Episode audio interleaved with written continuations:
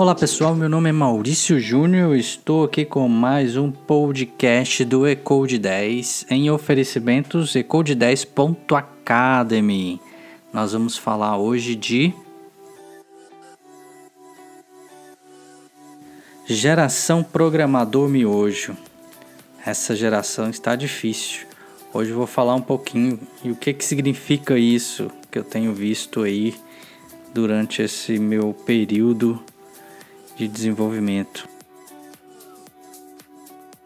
Sabe aquele programador que quer pegar tudo pronto? Pois é. Esse é o programador miojo. Sabe esse programador que não quer pensar? Sabe o programador que é um programador do Stack Overflow para tudo? Tudo, todas as soluções são copiadas do Stack Overflow. Aquele programador que não procura melhorar em nada. Aquele programador que não quer melhorar. Ele não lê, ele não vê as notícias de atualização do mercado, ele não acompanha as atualizações. Ele não faz as coisas de uma maneira que possa testar todas as possibilidades.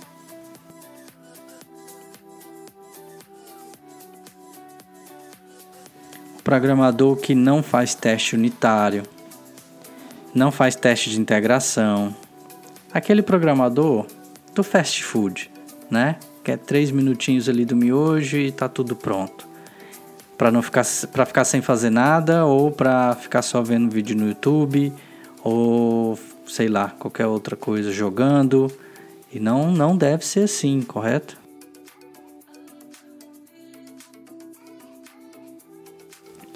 Antes de começar a programar ou fazer um software novo, é necessário conhecer o negócio, é necessário entender o que está sendo pedido.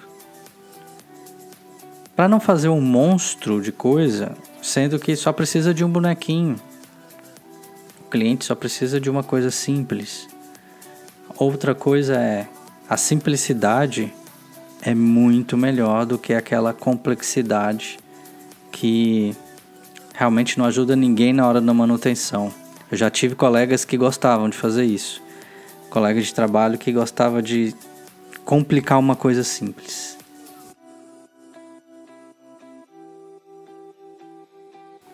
Analisar desde o início pode ser uma coisa muito interessante para o seu cliente, pode ser interessante para o seu negócio, você gastar menos dinheiro. Analisar a hospedagem, aonde vai hospedar, qual que é o melhor banco de dados para o seu negócio, análise, por exemplo, qual a melhor plataforma, web, mobile, desktop, serviço, background service. Isso é muito importante.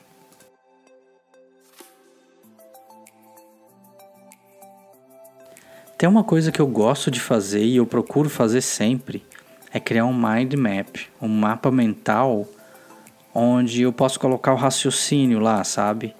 Ligar os pontos. Inclusive, esse mapa mental depois pode servir como documentação do sistema que você está fazendo. Vários, vários sistemas que eu fiz aqui nos Estados Unidos, eu utilizei o mind map e acabou que para explicar para o cliente ficou melhor, acabou que para uma documentação do sistema ficou simples de entender isso ajudou muito, gostaram muito, inclusive.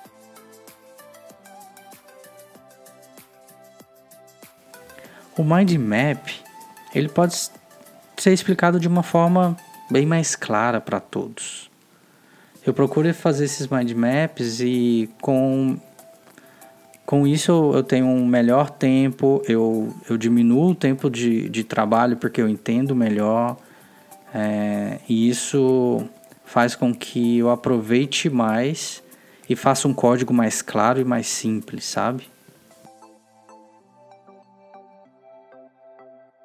Outra coisa que eu acho importante é ser um programador que tem prazer em ajudar as pessoas. Ajudar um colega de trabalho que está com dificuldade, ajudar as pessoas num fórum da internet, ajudar pessoas fazendo um vídeo, né? ajudar as pessoas criando um tipo de artigo para aquela solução que você encontrou. Quanto mais você ajuda, mais você aprende, pode ter certeza disso.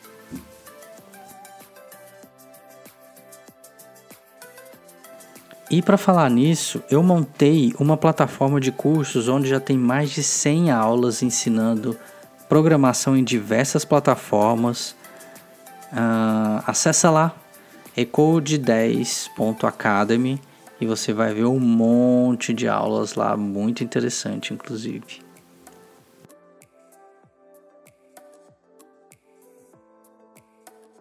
Tem um ponto muito, muito interessante que eu gostaria de destacar com você, que é sobre aplicativos móveis. Aqueles aplicativos que usam no celular, né? Em 2007, 2006, eu fiz um mestrado e eu já me preocupava com mobile. E foi o foco no mobile, meu mestrado, lá na Universidade de Brasília. E hoje, em 2021, tem ainda programador que não oferece uma parte mobile para o seu cliente. Então hoje as pessoas, se você não sabe, acessam mais pelo telefone, mais pelo mobile, mais pelo device do que por um computador, por um desktop um, ou um laptop. Principalmente aqui nos Estados Unidos, onde estou vivendo, os sites são mais acessados por dispositivos móveis, pode ter certeza. Procure fazer algo completo também para o dispositivo móvel. Não deixa só no web, não deixa só na programação uh, desktop. Tente oferecer algo mobile também. Eu acho que pode ser bastante interessante para você e para o seu cliente.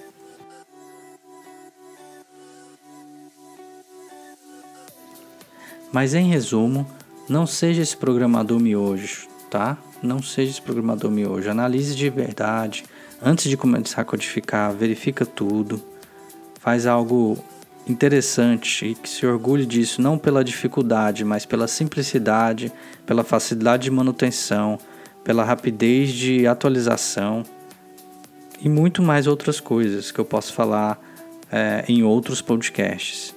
Tá? Eu espero que você tenha gostado. Qualquer dúvida pode me encontrar no Instagram, arroba mauriciojúnior_net ou pelo meu site mauriciojunio.net. Eu fico por aqui. Um grande abraço para você e tchau, tchau.